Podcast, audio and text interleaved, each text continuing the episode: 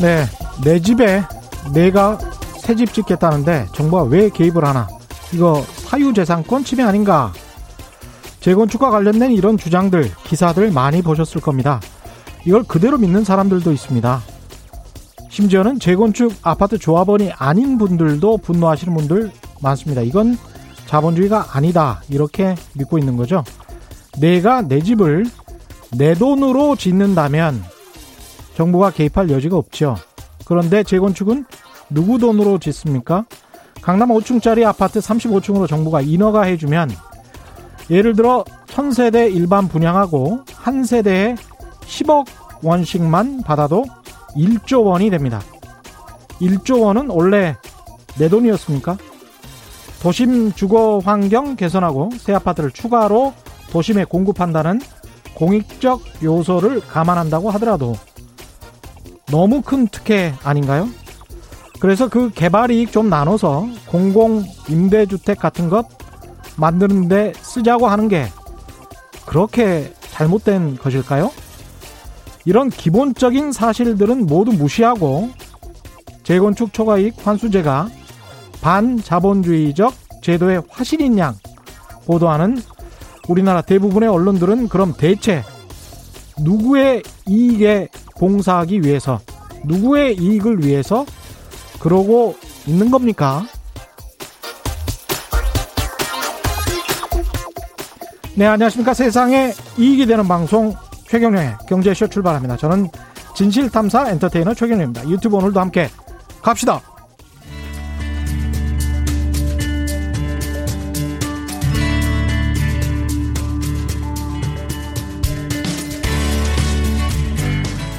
경제방송, 아무거나 들으면 큰일 납니다. 듣고 또 들어도 탈이 나지 않는 최경영의 경제쇼. 네, 금요일입니다. 오늘은 여러분이 너무나 좋아하시는 서강대학교 경제대학원 김혁인 교수와 함께 코로나19로 불어난 이 엄청난 돈이 어떤 경제 상황을 만들고 있는지 흥미로운 이야기 들어보겠습니다. 안녕하십니까? 네, 안녕하십니까? 예. 교수님 오시면 사람들이 굉장히 많이 들어오더라고요. 그래서 김영익 교수님 금요일 날 오십니다, 이렇게 광고를 미리 했어야 되는데. 고맙습니다. 그렇습니다. 예. 오늘은 단기 부동자금 급증의 현상과 주식시장의 이 과대평가냐 아니냐, 이것에 대한 교수님 의견을 이제 말씀해 주시는 거죠? 예. 예.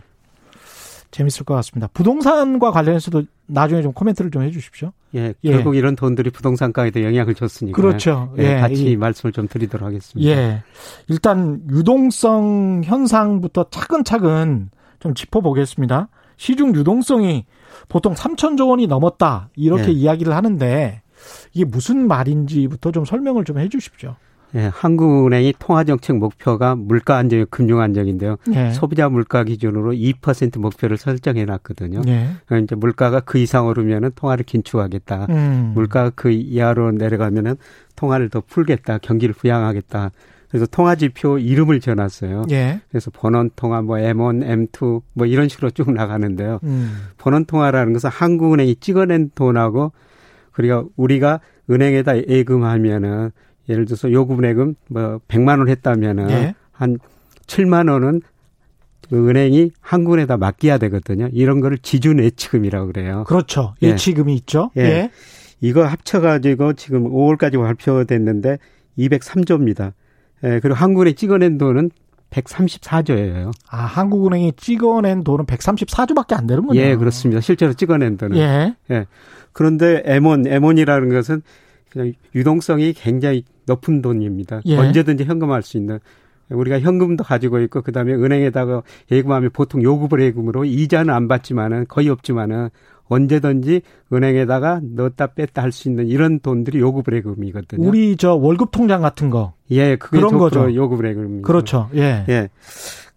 그다음에 조금 더 이자는 있지만은 수시 입출금식 저축성 예금이라고 그래요. 그렇죠. 이거는 요구불 예금보다 예. 이자는 좀 더 줍니다. 예. 근데 언제든지 뺄 수가 있거든요. 그렇죠. 이거를 M1이라고 그러는데 이거는 1034조예요. 와, 팍 팍 느는군요. 예. 예. M1이 1034조. 예. 예. 그 다음에 M2 강의 통화라고 그러는데, 이게 보통 우리가 돈이 얼마나 풀렸다 그러는데요. 이거는 M1보다는 좀 유동성이 적은 돈들입니다. 예를 들어서 제가 은행에다가 3년 만기 적금을 넣었다. 그러면은 3년 되기 전에 찾으면 그 이자를 안 주거든요. 그렇죠. 예, 유동성이 떨어진 돈입니다. 예. 그래서 이런 돈까지 합쳐가지고 M2라고 그러는데 이게 3,046조예요. 와. 그래서 신문 보시면은 돈이 3,000조가 넘었다. 이런 근데 보통 이제 M2 이 광의의 통화를 가지고 우리가 유동성을 따지는 건 맞잖아요. 예, 그렇습니다. 그렇죠? 각 국가마다 이 돈 가지고 유동성을 보통 따집니다. 와, 3,000조 원이면 엄청난 돈이네요. 예. 이게 지금 우리나라 물론 이제 경제가 성장하고 돈도 많이 찍어내고 그래서 그렇겠지만 사상 최대겠습니다, 당연히. 예, 그렇습니다. 예. 그러면은 한국은행이 찍어낸 돈은 134조밖에 안 되는데. 그러니까요. 어떻게 돈이 3,000조가 됐느냐. 그 신기하네요.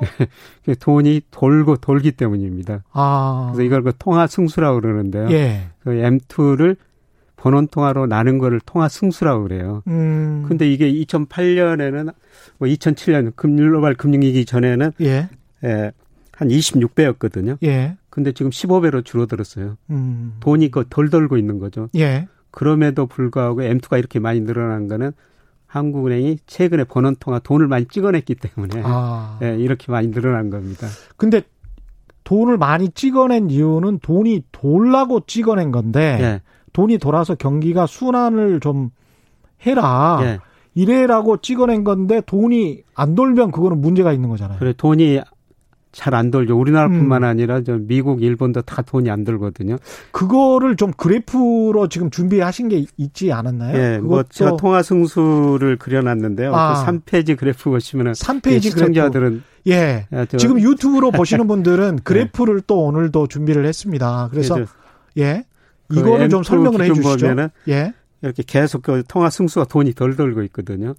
이거는 이제 돈이 덜 돌고 있는 이유는 한국은행이 지주예치금 금리를 올려서가 아니라 현금을 우리가 많이 가지고 있기 때문입니다. 교수님, 저 그래프는 아니죠, 지금? 예, 저 그래프는 지금 그 이제 우리 단기 유동성이 곧바로 설명할 텐데 단기 유동성이 많이 늘어났다. 그렇죠. 저거는 그런 그래프인데요.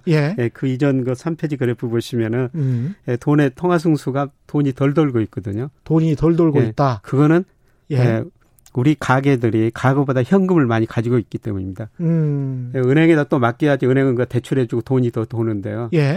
우리 가게들이 지금 현금을 많이 가지고 있거든요. 역시 120조 정도 현금을 가지고 있어요. 현금 통화가. 저 통화 승수 감소. 통화 승수 감소. 그 그래프가 맞습니다. 저 그래프입니다. 그 그래프가 맞습니다. 그래서 계속 줄어들고 있지 않습니까? 저 이유는 우리 가게가 현금을 많이 보유하고 있기 때문이다. 그럼 왜 가게가 현금을 보유하느냐? 미래가 불확실하기도 하지만요. 그렇죠. 지금 은행 이자가 너무 낮죠.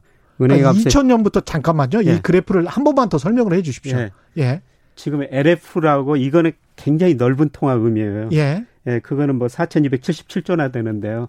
그런데 M2가 그 밑에 M2 우리가 말했던 광의의 통화. 그게 이제 통화 승수가 2007년, 8년에 거의 27배 정도 갔었거든요. 그랬네요. 근데 이제 쭉 줄어들다가 한 15배 정도로 줄어들었어요. 저게 금융 위기랑 좀 관련이 있는 것 같습니다. 그리고 이제 한국에서 돈을 풀었는데 그 돈이 돌면은 아마 M2가 더 늘어났을 거예요. 그렇겠죠. 28배 돌다가 지금 15배밖에 안 도는데 그 이유는 우리 가게들이 현금을 많이 보유하고 있기 때문입니다. 그냥 불안하니까 일단 현금을 많이 가지고 있는 거죠. 그리고 은행에 예금해봤자 1% 금리도 지금 안 주거든요. 그러니까 그냥 은행에 왔다 갔다 하는 걸 포기해버리고. 아니, 수중에. 집에 돈을 보관하고 있다는 거죠. 그렇죠. 미국 사람들도 정부에서 돈을 나눠주니까 지원금이라고 나눠주니까 그거 가지고 상당 부분을 저축을 해버렸다 그러더라고요. 그렇습니다. 그래서 미국 할 때는 가게에 돈을 은행에다 줬는데요. 은행에다 주니까 은행이 대출도 안 해주고 기업 대출, 가계 대출도 안 해주고 그동안 채권 주식 사더라는 겁니다. 그래서 미국도 이게 별로 통화정책 효과가 없구나. 그래서 기업한테 최근에는 직접 주고 있어요. 그래서 미국서는 미 연준 중앙은행이 중앙은행한테 돈을 주는 것을 은행한테 주는 것을 뭐 월스트리트 QE라고 그러고 양적 완화라고 그러고 그다음에 기업한테 도는 것을 메인스트리트 QE다. 예. 그래서 돈을 은행에다 풀었더니 이 은행들이 가계대출, 기업대출, 은행 입장에서 보면은 이거 지금 기업이 부실해지는데 은행에다 돈 빌렸다 받을 수가 없을 것 같거든요. 그렇죠. 그래서 그 돈 가지고 채권 사고 주식 사니까 뭐 채권가가 올라가고 주가만 올라갔죠. 그래서 연준이 안 되겠다. 이거를 이제 직접 예, 기업한테 주겠다. 그래서 예. 최근에 기업 대출을 많이 해줬거든요. 그러니까 개인한테도 막 줘버리고 예, 가게에도 줘버리고 가게도 주고 예예. 참 이게 지난 뭐 한 20년 전, 30년 전의 자본주의에서는 상상도 못할 일입니다, 사실은. 예, 그렇죠. 이거 이렇게 했으면 뭐 그때는 사회주의라고 그랬을 것 같아요. 이 정도 되면 지금 현재 상황은. 예. 예. 근데 이게 이제 돈이 많이 풀렸는데 실물에 비해서 많이 풀렸는가 덜 풀렸는가 그거를 따져야 되거든요. 그렇죠. 그게 예. 중요하죠. 그래서 흔히 마샬 K라고 그러는데요. 예. 돈을 명목 GDP로 나눈 거. 예. 그러니까 돈 증가만큼 명목 GDP도 증가했으면은 돈이 별로 풀린 거 아니거든요. 예. 근데 이것도 그래프 필요하십니까? 예, 예. 4페이지 그래프인데요. 4페이지 그래프요? 예. 예. 예. 그거 보면은 그저 마샬 K를 M2를 GDP로 나눈 겁니다. M2를 GDP로 나눴다. 예. 예. 예. 근데 이게 우리나라 역사를 보면요. 97년 이전까지는 이 M2를 GDP로 나눈 게 97년 애한이기 전까지는 여기는 그 이전 데이터는 좀 거기 나와 있었으면 우리나라가 예. 세계에서 낮은 쪽에 속해 있었어요. 아, 그래서 저 정경련이 한국은행한테 예. 명목 GDP에서 돈이 덜 풀렸으니까 고금리다. 돈 좀 풀어달라. 그랬었던 것 같습니다. 예, 한국은행한테 계속 예. 요구했죠. 정경련이. 예. 근데 그 이후로 저거 보면은 굉장히 빠른 속도로 올랐습니까? 그러네요. GDP도 증가했지만은 돈이 훨씬 더 많이 늘어나는 나라로 우리가 지금 바뀌어버린 거거든요. 그렇습니다. 그러니까 예. 저기에 봉오리처럼 우뚝 솟았을 때가 예. IMF 이전에 돈이 많이 풀리긴 풀렸었네요. 그렇죠. 풀렸다가 예. 이제 IMF 위기를 맞고 예. 98년도에 예. 그러면서 이렇게 돈이 확 쪼그라들고 예. 경제가 위축이 되고 예. 그랬다 그 이후에 그냥 계속 지금 증가를 했군요. 예. 실물에 비해서 돈이 너무 많이 계속 풀리고 있다는 겁니다. 예. 그래서 지금 정경련 한국은행한테 돈 풀어달라는 이야기 안 하고 있거든요. 이미 돈은 많이 예. 이미 좀 많이 충분히 풀려져 있기 때문입니다. 그렇군요. 예. 이게 실물 경제에 비해서 이렇게 돈이 많이 풀린 건데 예. 이렇게 돈이 많이 풀리면 이게 일반적으로 뭐 인플레이션도 일어나고 경제가 좀 살아나고 이래야 되는데 그런 현상이 없고 아까 말씀하신 대로 단기 부동자금만 많이 늘어나요. 예, 단기 부동자금만 지금 많이 늘어나고 있는데요. 예. 이 단기 부동자금이라는 것은 쉽게 말씀드려가지고 예, 지금 그래프 예. 나오고 있습니다. 예, 제가 좀 급증하고 있는데요. 예. 이 단기 부동자금이 5월까지 발표가 됐는데 1,224조예요. 1,224조. 예. 예. 예. 작년 말에 1,085조였거든요. 예. 예. 그러니까 5개월 사이에 무려 139조나 늘어나 버린 것이죠. 최근에 보면 이게 급증했지 않습니까? 저게 지금 갑자기 급증한 게 코로나19 사태 이후인 거죠? 예, 특히 3월 이후에요. 3월 이후에 우리나라뿐만 아니라 전 세계가 돈을 많이 풀고 있는데요. 와, 저게 사실 무슨 미국은 저보다 돈을 훨씬 더 많이 풀었습니다. 저것보다 훨씬 더. 미국은 이제 3조 달러 풀었거든요. 와, 예. 3조 달러면 얼마인가요? 4천조 원? 예, 그 가까이 되는 거죠. 야, 우리나라는 예. 그 뭐. 139조 늘었는데 미국은 네. 거의 뭐 4천조 가까이 늘어버린 것이죠. 그러니까 돈을 그래프를 지금 볼 수 없는 라디오 청취자분들을 위해서 설명을 드리자면 3월 이후에 예. 마치 코브라 뱀이 예. 목을 확 치켜 올리고 있는 것처럼 그래프가 솟았어요. 예. 근데 저 단기 부동자금이 뭐 주로 어디에 들었냐면요. 예. 저 은행에 수시 그냥 넣었다 뺐다 할 수 있는 저축석에 금리는 낮지만 거기에 약 50% 좀 넘게 들어 있습니다. 저축성 예금에 예예. 이것도 그러면 언제든지 왔다 갔다 할 수 예. 있는 그런 거죠. 예, 그것보다 더 금리가 낮고 더 뭐 넣었다 뺐다 쉬우게 하는 걸 요구불예금이라고 그러는데요. 예. 그게 25% 약 76%가 은행에 예금으로 잡혀 있거든요. 그런데 이런 돈들은 예를 들어서 주식시장이 좋다면 주식시장으로도 금방 갈 수가 있고. 그렇죠. 또 부동산이 좋으면 부동산으로도 금방 갈 수 있는 돈들입니다. 이게 이렇게 돈이 많아졌다는 거죠.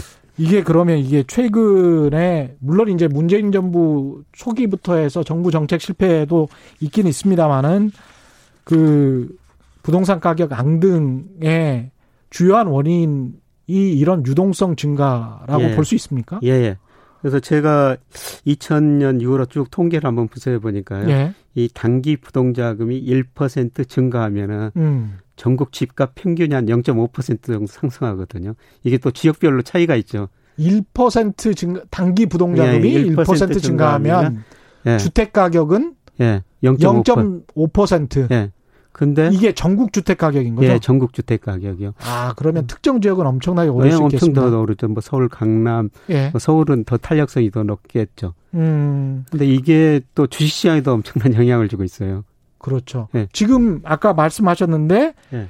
단기 부동자금이 전년 동월보다 20% 넘게 21%로 증가했습니다. 근데 1% 증가하면 0.45%가 예. 전국 주택 가격이 상승하는 걸로. 예, 예. 아, 그러면 서울 같은 지역의 주택 가격이 상승하는 원인이 될 수가 있겠습니다. 예. 충분히. 그러니까 작년 동기보다 단기 부동자금이 21%나 증가했으니까 예. 뭐 주택 가격이 0.5% 평균 상승했다면 그 10%는 주택 가격 상승 10% 정도를 적어로 볼 수가 있는 거죠. 그렇겠습니다. 예. 그 요인 중에 하나겠습니다. 예, 요인 중에 하나라고 볼 수가 있습니다. 주요한 요인 중에. 예. 지금 라디오로 들으신 분들은 꼭 유튜브로 들어오셔서 각종 지표 확인해 보시면 이해가 훨씬 더 빠르실 거고요. 굳이 라디오로 계속 들으시다가 나중에 또 유튜브로 올려놓으니까요. 예. 그러면 또 들어보시면 굉장히 또 좋을 것 같습니다.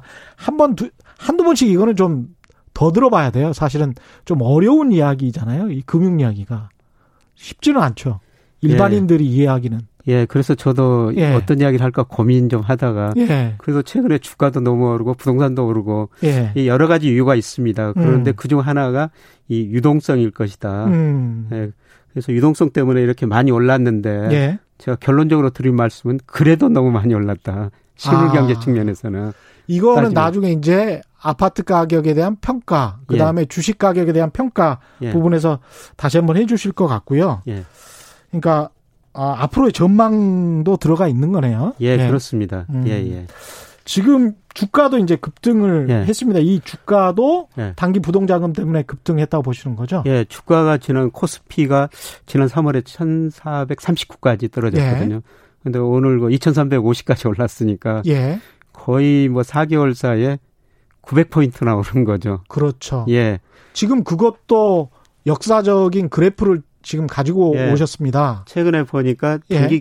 부동자금이 급증하고 최근에 주가도 지금 저거는 7월 말까지 그린 데이터인데요. 예. 8월 달에 와가지고 또 더 올라가고 있거든요. 예. 제가 이 그래프를 좀 설명을 드리면 예. 2000년부터 2020년까지 코스피의 주가 상승률 그래프와 예. 상승과 하락의 그래프를 쭉 그려놓으셨고요. 예. 그 위에 겹치게 예. 단기 부동자금을 파란색으로 그려놓으셨어요. 예, 예. 그래서 단기 부동자금의 상승에 따라서 예. 코스피가 얼마나 상승하는지 그게 예. 얼마나 서로 간에 상관관계가 예. 있는지를 예. 한눈에 볼 수 있는 그래프입니다. 예. 예. 그래서 저것도 한번 통계 분석을 한번 해보니까요. 예. 예, 단기 부동자금이 1% 증가하면은 예. 주가는 약 0.9% 정도 상승한 거로 나오거든요. 아, 이거는 더 예. 상관관계가 높네요. 그런데 예. 부동산보다 주가가 탄력도가 더 높은 거는 사실 주식시장은 변동성이 굉장히 심해요. 그렇죠. 예, 부동산은 상대적으로 주식에 비해서는 가격 상승률은 더 적죠. 예, 그래서 이제 주가가 더 높게 나오는 겁니다. 시차 같은 거는 어떻습니까? 시차 만약에 단기 부동자금이 풀렸습니다. 예. 돈을 많이 한국은행에서 찍었어요. 예. 그래서 M2가 확 광의의 통화가 늘어났습니다. 예. 그것을 시차를 두고 예. 주식시장이 오른다든지 예. 부동산 시장이 그 몇 개월 후에 오른다든지 이런 것도 있습니까? 예.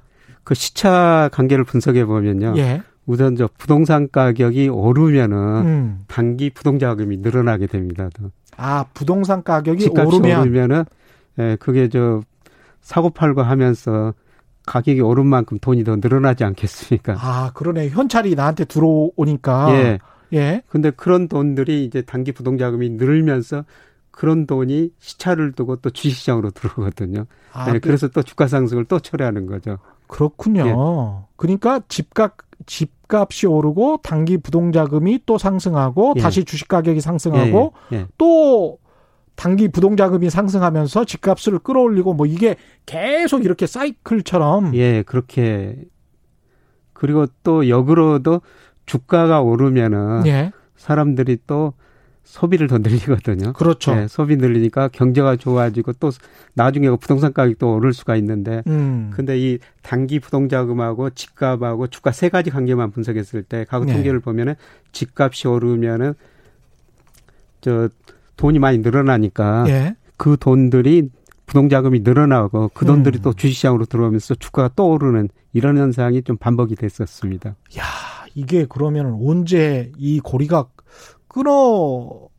이게 너무 좀 무섭다는 생각이 좀 드는데, 예? 언제 막 다시 폭락을 한다거나, 예. 아니면 이 고리가 끊어져서 실물 경제에 더 큰 타격을 준다거나, 그러면 굉장히 큰 문제가 되는 거 아닙니까? 예, 그럴 수가 있죠. 예. 근데 최근에 지금 이 실물 경제하고 주가하고 괴리가 너무 벌어졌어요. 그렇죠. 예. 예. 부동산도 마찬가지입니다. 예를 들어서 지금 우리나라 경기를 대표적으로 볼 수 있는 게 통계청에서 동행지수 순환변동치라고 있어요. 예. 이것 가지고 현재 경기를 진단하는데요. 예. 그게 2007년 9월에 정점을 치고 작년 하반기에 조금 오르다가 코로나 사태로 급락했거든요. 예. 그런데 5월까지 떨어지다가 6월에 최근 발표됐으면 6월에 약간 반등했어요. 예. 이제 경기가 약간 바닥을 탈피하는 과정이라는 거죠. 근데 주가는 저렇게 많이 올라버렸거든요. 예. 그러니까 그만큼 괴리가 벌어졌고요. 그다음에 우리나라 주가가 가장 상관계수가 높은 게 일평균 수출 금액이에요. 아, 우리나라 주가와 가장 상관관계가 높은 게 일평균 수출 금액. 이거는 좀 외워두셔도 좋을 것 같습니다. 이거는 제가 그래프를 하나 가져왔는데 14페이지 혹시 그래프 마지막 그래프인데요. 마지막 그래프 보여주실 수 있으면. 예. 이거 보시면은 우리나라 주가하고 일평균 수출 금액하고 상관계수가 0.9 정도 됩니다. 와, 똑같네요. 거의 같은 방향이거든요. 예. 그럼 왜 그러냐면은 이거는 어디서 볼 수 있나요? 이거는 일평균 수출 금액은 산자부 홈페이지. 산자부에서 홈페이지 가면 있죠. 매월 1일 날 그렇죠. 이 지표를 발표하거든요. 예. 그래서 이게 주가를 예측할 수가 있겠습니다. 예. 예. 근데 이거하고 뭐 에피소드 같은 것도 뭐 있는데요. 지금 일평균 수출하고 우리 주가와 이렇게 상관관계가 높지 않습니까? 예. 근데 통계청이나 한국은행에서 통계 지표를 발표할 때 토요일, 일요일이면은 그 다음 주 월요일 날 발표하거든요. 그래서 산업통상자원부는 토요일, 일요일이든지 1일 날 꼭 발표를 해요. 예. 그러니까 8월 1일 날이 지난주 토요일이었거든요. 그러면 한국의 통계청은 월요일 날 발표합니다. 다음 주. 근데 1일 날 발표해요. 세상에서 저 통계를 1일 날 발표하는 나라가 우리나라뿐입니다. 아, 지난달 통계를 그 정도로 빨리 그 정도로 전산 시스템이 잘 돼 있다는 것이죠. 아까 그 그래프를 제가 못 보신 분들을 위해서 다시 한번 설명을 드리면 일평균 수출액이 등락이 있을 거 아닙니까? 그 등락에 따라서 코스피가 그대로 거의 따라가고 있는 그런 상황이거든요. 그러니까 일평균 수출 금액이 올라가면 코스피도 따라서 올라가고 일평균 수출 금액이 떨어지면 코스피도 떨어지고 있습니다. 예. 근데 7월에 17억 천만 달러로 뭐 6월보다 16억 달러보다 조금 1억 달러 정도 올라갔어요. 예, 그런데 저 그림에서 보시다시피 과거하고는 이 일평균 수출하고 주가 괴리가 너무 벌어졌거든요. 그렇죠. 예, 그러니까. 2005년부터 지금 거의 15년치를 그래프를 그려주셨습니다. 근데 저 벌어진 거리가 지금 앞서 말씀드린 유동성 때문이라는 것이죠. 그렇군요. 유동성이 너무 풍부하니까 지금 주가가 저렇게 올라가는데요. 결국 그 시간이 갈수록 주가는 유동성뿐만 아니라 저런 실물 경제를 반영하거든요. 결국은. 그래서 흔히들 그 주식시장을 산책 나온 개와 주인에 비교하는데요. 그렇죠. 우리가 그 개 데리고 산책하면 개가 주인 앞서가지 않습니까? 근데 걔가 주인 지나치게 앞서가면은 주인이 그냥 목줄을 잡아당길 수도 있어요. 목줄 잡아당기죠. 좀 뒤로 오라고. 그리고 걔가 스스로 주인한테 오고 주인 뒤로도 갈 수가 있습니다. 그래서 지금 우리나라 주가 걔가 너무 앞서가고 있다는 거죠. 잠시 여기에서 라디오 재난정보센터 들렸다가 다시 돌아오겠습니다. 네, 교수님과 김영익 교수님과 일평균 수출 금액 그리고 우리 코스피의 상관관계를 그래프로도 봤는데요. 이게 일평균 수출 금액이 지금 굉장히 현저하게 떨어진 상황에서 예. 코스피는 굉장히 또 올라 있어서 예, 예, 예. 아까 말씀하신 그 괴리는 예. 굉장히 벌어져 있다. 예. 그래서 서로 간에 원래는 똑같이 이렇게 갔었는데 예. 하락하면 하락하고 예. 상승하면 상승하고 예. 그래서 우리는 수출 위주의 경제니까 예. 그렇게 됐었는데 이게 이제 괴리가 너무 심하게 벌어졌다는 거죠. 예. 그걸 굉장히 이제 안 좋게 보시는 거고 예. 이걸 이제 외국인들도 주요한 지표로 지금 삼고 있습니까? 예. 그러니까 산업통상자원부가 예. 일요일도 나와서 발표한다고 말씀을 드렸는데요. 예. 외국인들이 그렇게 보고 싶어 한다는 겁니다. 한국의 일평균, 예, 일평균 수출하고 주가하고 저렇게 관계. 일평균 수출이 늘어나면 한국 주식을 사고 예. 그게 줄어들면 한국 주식을 판다는 것이죠. 그런데 올해 들어서 세계 경제가 나쁘니까 일평균 수출 금액이 많이 줄어들었거든요. 줄어들었죠. 그래서 외국인들이 올 연초부터 계속 오늘까지 팔았죠. 한 21조 원을 순매도했어요. 계속 팔았죠. 그 이유는 판 것이 산 것보다 더 판단의 기준은 일평균 수출 금액이다. 예. 예. 아, 이건 굉장히 좀 좋은 정보인 것 같아요. 예. 예. 그래서 외국인이 27조 팔았으면 사실 우리 주가가 많이 예. 떨어졌었거든요. 예. 근데 이거를 누가 메꿔줬냐면은 흔히들 동학 개미 운동이라고 그러는데. 그렇죠. 우리나라 개인들이 26조를 사버린 거예요. 예, 외국인들도 당황하셨어요? 뭐 이렇게. 예, 아마 굉장히 당황했을 것 같아요. 예, 자기들이 팔면 주가가 떨어졌는데. 그렇죠. 이제까지는 다 항상 그랬거든요. 예, 근데 자기들이 21조를 팔아버렸는데 오히려 예. 이렇게 주가가 올라버리니까 우리나라 저 개인의 힘이죠. 그렇죠. 아, 손님들 굉장히 당황하셨을 것 같아요. 그러면 이런 개인의 힘이 예. 어디서 나왔냐. 예. 아까 단기 부동자금이 많다는 거죠. 아, 역시 돈의 힘이군요. 예. 그러니까 단기 부동자금 중에서 고객예탁금이 작년 말에 2.6%밖에 안 됐어요. 근데 최근에 3.7%까지 올라왔거든요. 예. 그러니까 작년 말에 고객예탁금이 한 20조 좀 넘었는데요. 지난해 말에 20조 원이었던 고객예탁금이 지금 50조까지 올라가 버렸습니다. 와. 그러니까 단기 부동자금 일부가 예. 주식시장으로 많이 돌아버린 거죠. 이게 고객예탁금이라는 개념도 이게 하루 평균입니까 이게? 아니, 잔액 개념입니까? 네, 잔액. 네. 고객예탁금이라는 예. 거는 그냥 주식 투자하는 사람들이 주식 살라고 대기하는 자금이에요. 야, 그러면 주식을 예. 살려고 대기하는 자금이 예. 20조 원. 예. 지난해 말 21조 원이었다고요? 예, 예. 21조 원에서 50조 원. 예. 이미 주식을 산 사람들도 많을 텐데. 예. 아, 돈이 엄청나군요. 예. 예. 그러니까 그동안 주가를 외국인이 20몇 조를 팔았다고 하더라도 그걸 개인들이 다 사고 예. 아직도 50조 원이나 고객예탁금이 예, 기다리고 있다. 예, 예. 그래서 최근에 경기는 별로 안 좋은데 주가는 이렇게 올랐고요. 예. 그러면 왜 개인 자금들이 주식시장으로 왔을까? 여러 가지가 있지만은 예. 우리나라 배당 수익률이라고 있는데요. 예. 주식 사면은 배당을 주거든요. 그렇죠. 그게 한 2% 정도 돼요. 코스피 기준으로. 아, 그렇게 요새 그렇게 많이 주는군요. 예. 예. 근데 지금 은행에다 예금하면은. 지난 6월 기준으로 0.9%, 은행 평균 금리가 0.9%는 앞으로 더 낮아질 겁니다. 이게 특정 기업이 아니고 코스피 기준으로? 예, 코스피 전체 기준으로요. 야, 그럼 굉장히 많이 주는 거 아닙니까? 그동안은 우리나라 은행 이자가 코스피 배당 수익률보다 높았어요. 훨씬 그러니까 높았죠. 사람들이 예. 주식 투자할 필요 없었죠. 위험하도. 그런데 작년부터 높아져 버렸거든요. 아, 오히려 이게 역전이 됐군요. 예, 배당, 그냥 코스피 배당. 이 2%고 그다음에 은행 예금이 지금 0.9%밖에 안 되니까 1%포인트가 높거든요. 2배 수익이네요. 예. 그래서 돈이 은행에서 예, 주식으로 지금 이동하고 있는 것이죠. 아, 이게 돈이 당연히 수익이 높은 곳으로 갈 수밖에 없을 것 같습니다. 예. 그의 배당 수익률이 앞으로도 높아질 가능성이 있는데요. 예. 예. 지난 정부부터 기업소득 한류제라고 그래가지고. 맞습니다. 예. 맞습니다. 예. 97년 애한이기 2008년 글로벌 금융위기를 겪으면서 국민소득 GNI라고 그러는데요. 2014년인가 도입된 제도입니다. 예. 예. 예. 맞습니다. 그런데 애한이기 전에는. 예.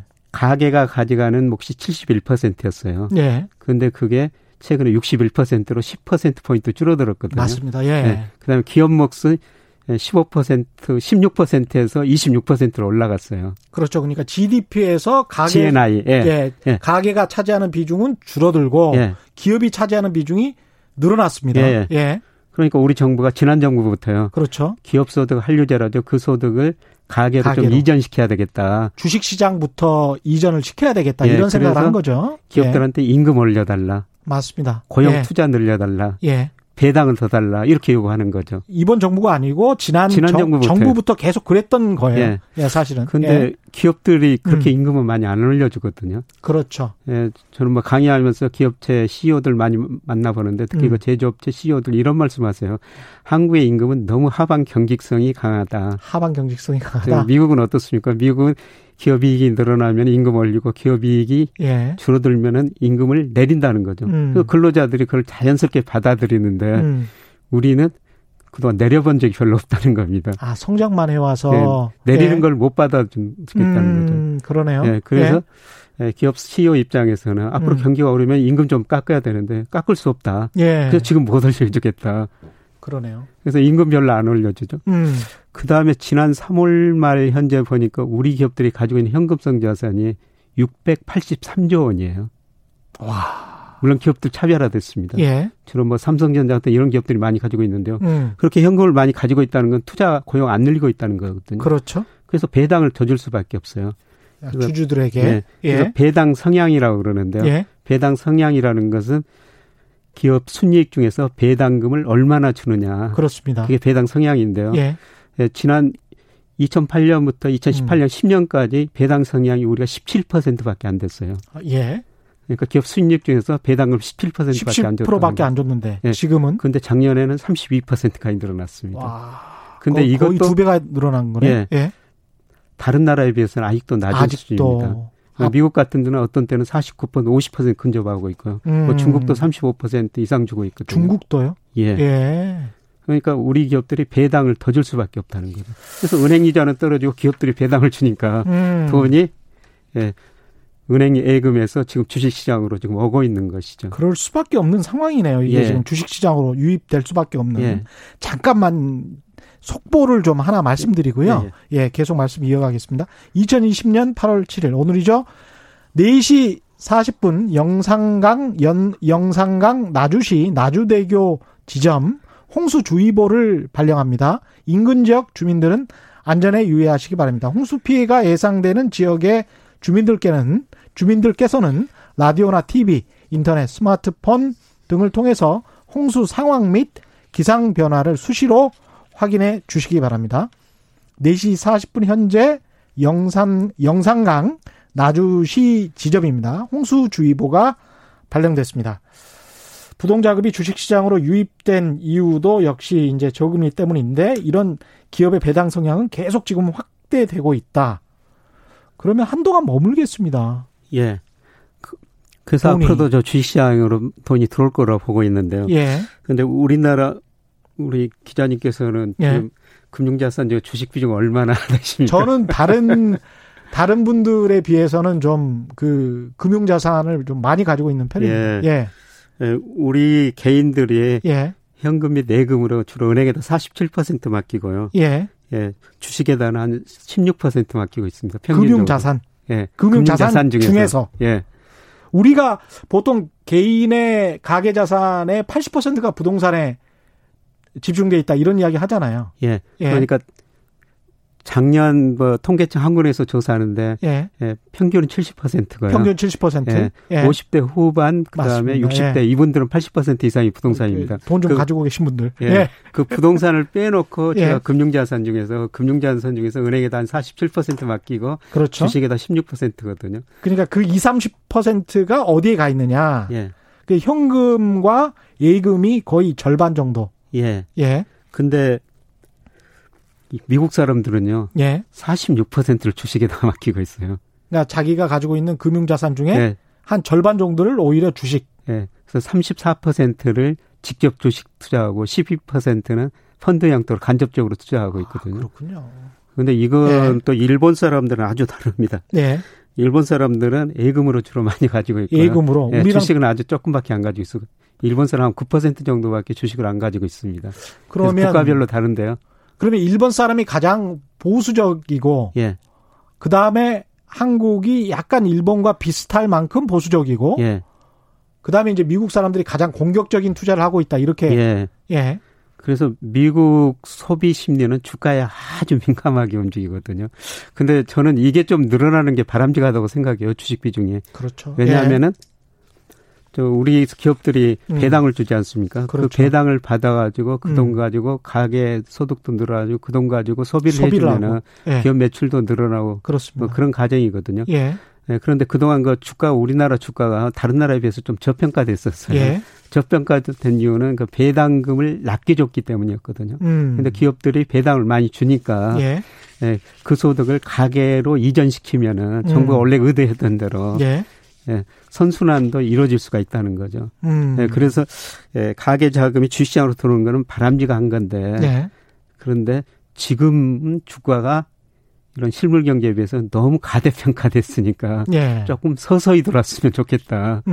또 지금 많이 그 가계 자금들이 들어와서 주식을 사는데요.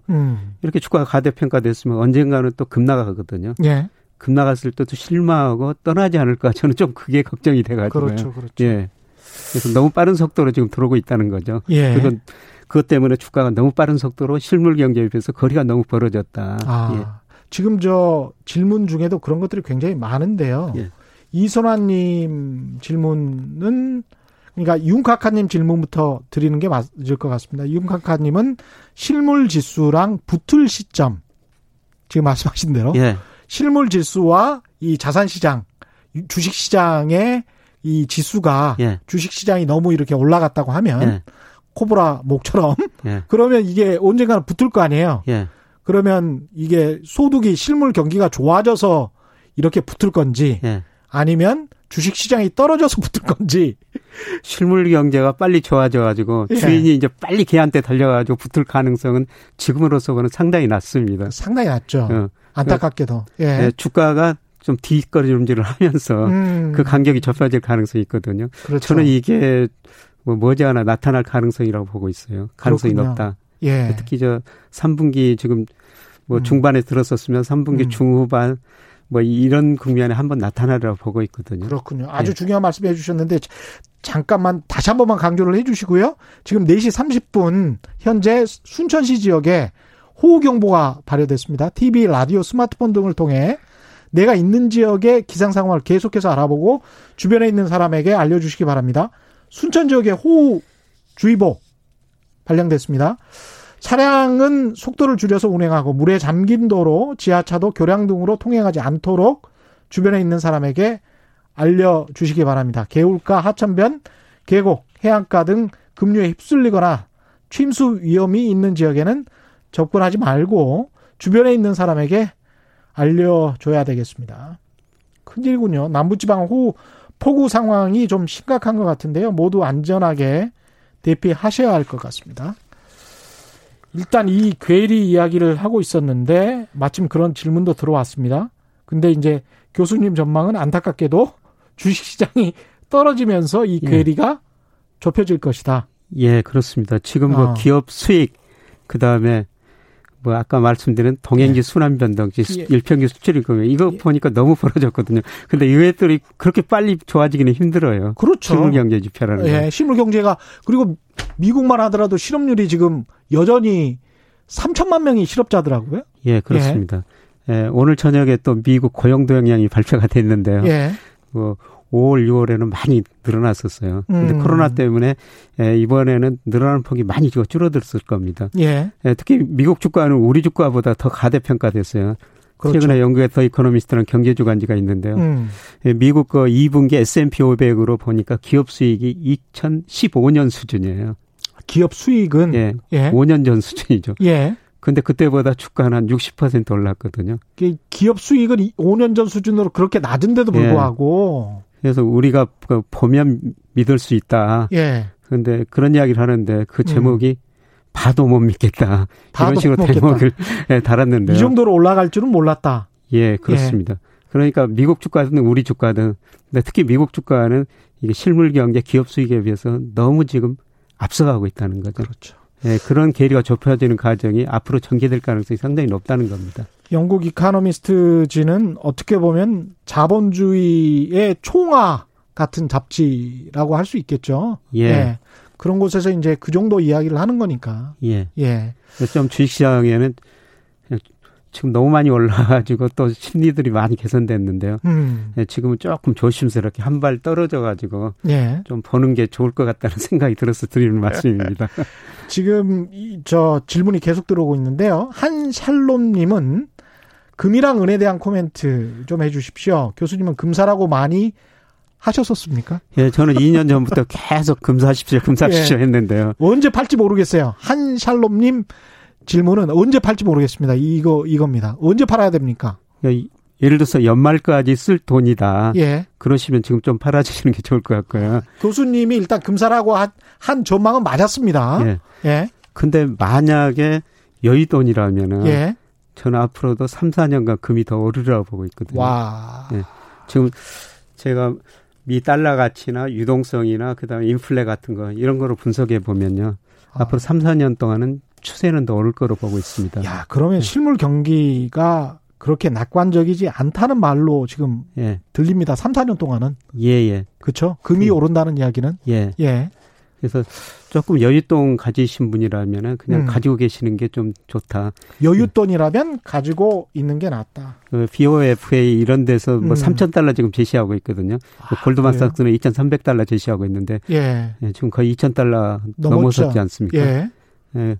근데 저는 뭐, BOFA, 뭐, 그 이상 가리라고 보고 있습니다. $3,000, 장기적으로 보면. 그렇습니까? 예, 그래서 예. 큰 상승률로 보면은요. 예. 근데 금이 이거, 지난 2008년부터 2011년까지 올랐었는데요. 예, 그 이후로 한 700% 정도 올랐거든요. 예. 예, 그 상승 면에서요. 이번에는 한 지금 100% 정도 오른 겁니다. 예, 물론 수준 자체가 높아져가지고 그때보다는 덜 오르겠습니다만. 예. 이래 거시경제, 달러 가치 하락, 그 다음에 전 세계가 유동성, 아까 마샬 케이라고 설명드렸습니다. GDP에 비해서 돈이 많이 늘어나고 있거든요. 그렇죠. 예. 거기다 이제 머지않아 인플레 문제까지 생각해 보면은. 그렇습니다. 예, 금값 상승 추세는 아직 끝나지 않았다. 저는 그렇게 보고 있습니다. 아, 인플레이션, 이 상황에서 인플레이션 오면 정말 큰일인데요. 인플레가 오면은 정말 큰 문제죠. 예. 예. 이 상황에서 전 세계, 인플레이션 오면 정말 최악입니다. 예, 가계, 기업, 정부 부채가 굉장히 많이 늘어났거든요. 근데 만약 인플레가 오면은 미국 중앙은행이 금리 올릴 수밖에 없어요. 아, 그러면 예. 뭐 파산하는 기업들, 가게들 예. 엄청나게 나올 수 있습니다. 예, 이제 당장은 아닌데 뭐 예. 2, 3년 후에 올 일인데요. 그렇죠. 예. 예. 서서히 걱정은 좀 조금씩 하고 걱정을 하고 부채는 연초부터 말씀드렸습니다만 부채는 조금씩 갚아 나가시는 게 예. 좋을 것 같습니다. 예. 예. 예. 임석권 님. LG화학 매도 시점은 언제쯤일까요? 이렇게 말씀하셨습니다. LG화학 정말로 수익률 없죠. 제가 좀 예. 살았는데 오늘 보니까 수익률이 90%예요. 아. 네, 그런데 좀 앞으로가 성장성, 미래 성장성을 보고 이렇게 오른 것 같은데요. 네. 지금은 조금 부담스러우십니까? 예, 부담스러운 가격이라고 보고 있습니다. 아, 그러시군요. 예. 하여간 교수님 의견일 뿐이니까요. 예, 의견일 예. 뿐입니다. 그리고 예. LG학 담당 예. 애널리스트가 있거든요. 그렇죠. 그런 자료를 또 보시는데 예. 예. 여러 자료를 참고해 주십시오. 근데 예. 교수님 직접 또 가지고 계시네요. 김광민 님은 그런데 삼성은 왜 잘 안 오를까요? 이런 질문. 삼성전자가 2분기 기업이 8조가 넘었었죠. 예. 근데 삼성전자 미래에 대해서 투자자들이 조금 많이 걱정을 하는 것 같아요. 뭐 작년만 해도 중국이 반도체 우리한테 4, 5년 뒤졌다 그러는데 최근 보니까 거의 1년 뒤따르고 있다. 이런 분석들도 나오고 있거든요. 그렇죠. 중국이 지금 반도체에 엄청 투자하고 있고요. 예, 중국이 세계 반도체 수의 약 50% 정도 차지하고 있어요. 예. 근데 앞으로 중국 정부가 중국 기업들한테 중국에서 생산된 반도체를 질은 삼성보다 훨씬 떨어지지만은 예. 그걸 사용해라. 뭐 이런 이야기도 나오고 있거든요. 예. 그래서 삼성전자가 LG화학보다 이익은 훨씬 더 높죠. 그럼에도 불구하고 저정을 보이는 거는 예. 아마 그런 측면인데 예. 근데 삼성전자 주가는 저는 장기적으로 반도체는 가장 중요한 생산 요소라고 보고 있거든요. 예. 뭐 이 가격 주선에서는 그렇게 뭐 높은 수준은 아니라고. 높은 수준은 아니다. 예, 예. 삼성전자는 높은 수준은 아니다. 이렇게 예. 말씀하셨고요. 부동산 아까 말씀하셨는데 주식시장은 아마 이렇게 좀 하락을 이야기하시는 것 같고 예. 부동산 시장은 이 돈의 힘에 의해서 이제까지 왔습니다. 어떻게 보십니까? 네, 역시 저 부동산 제가 사이클을 보면요, 반드시 사이클은 있거든요. 예. 근데 사이클상 거의 정점에 와가 있는 것 같습니다. 정점에 와 있다. 정점 무렵에서 지금 다양한 정책, 각종 언론에서 부동산 이야기 안 하는 이야기거리가 안 되고 어디 가나 부동산 이야기인데요. 예. 뭐 과거 보면 이렇게 이야기가 많이 될 때는 거의 정점이었거든요. 아, 그러니까 제가 저 2010년에 어떤 아파트에서 살았는데 그때 고민했던 게 뭐냐면은 혹시라도 아파트 가격이 전세 가격 이하로 떨어져가지고 전세금을 못 받을 수 있을지 않을까. 그 역전세난이 시작된 시점이 2010년, 11년 그 무렵이었거든요. 10년부터 14년까지 한 5년 동안 떨어졌습니다. 네. 예. 네, 그런데 부동산이라는 게 반드시 그런 사이클이라는 게 있다는 거죠. 그런데 그런 사이클을 구해보니까 지금은 거의 정점 무렵이다. 예. 네, 저는 그렇게 보고 있습니다. 마지막으로 20초 정도 남았는데요. 보미님, 교수님 중국 계좌 수익률 어떠세요? 중국 주식 권하셨는데. 예, 제가 하반기부터 중국 주식 사라고 그랬는데 지금부터 계속 좀 사모으고 있습니다. 아, 그렇군요. 예, 그래서 지금 수익률은 2% 정도밖에 안 되는데 예, 저는 계속 저 늘릴 생각입니다. 야, 이렇게 또 정직하게 말씀해 주시니까 너무 감사합니다. 오늘 말씀 자주 나와 주십시오. 꼭 한 달에 한 번씩은 모시겠습니다. 예. 오늘 말씀 감사하고요. 지금까지 서강대학교 경제대학원 김영익 교수와 함께했습니다. 고맙습니다. 네, 고맙습니다. 예, 저희가 준비한 최경영의 경제쇼는 여기까지였습니다. 저는 KBS 최경영 기자였고요. 다음 주 월요일 4시 5분에 다시 찾아뵙겠습니다. 지금까지 세상에 이익이 되는 방송 최경영의 경제쇼였습니다. 고맙습니다.